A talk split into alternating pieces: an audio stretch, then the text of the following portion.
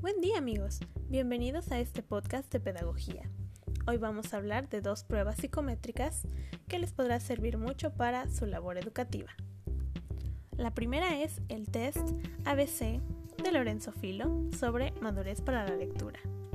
Las indicaciones son ser muy claro en la explicación de lo que se procederá a hacer, no sobrepasar el tiempo de cada ejercicio, corregir con objetividad, que las figuras deben estar bien presentadas y que es bueno presentar el test al cabo de unos días para contrastar resultados y evitar incidencias. Este test consiste en varios ejercicios.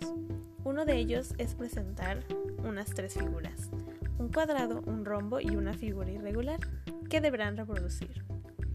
También deberán reproducir unos diseños, primero en el aire y después en dibujo.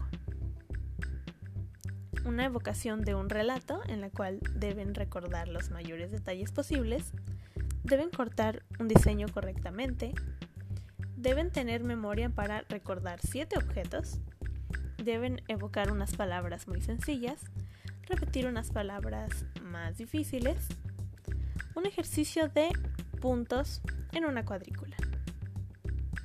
Y se calificará de acuerdo a si hay errores, si hay titubeos, etc. Después tenemos el test de Frosting.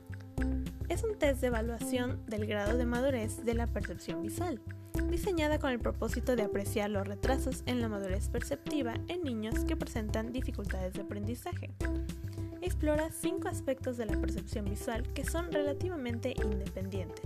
Coordinación visomotora, discriminación figura-fondo, constancia de formas, percepción de posiciones en el espacio y relaciones espaciales. Esta prueba de percepción visual se aplica de 4 a 10 años de edad. Marianne Frosting fue creadora de la prueba de percepción visual de Frosting en los años 60. Esta prueba requiere de varios materiales, el manual, el protocolo de respuestas, la forma de registro, lápiz, crayones y el libro de figuras. Consta de 8 pruebas, subpruebas, que miden la integración visomotora para la percepción.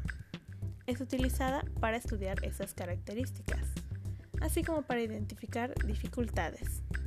Por sus siglas se le conoce como la prueba DTVP2. Bueno, eso sería todo para este podcast. Espero les haya gustado y mucha suerte.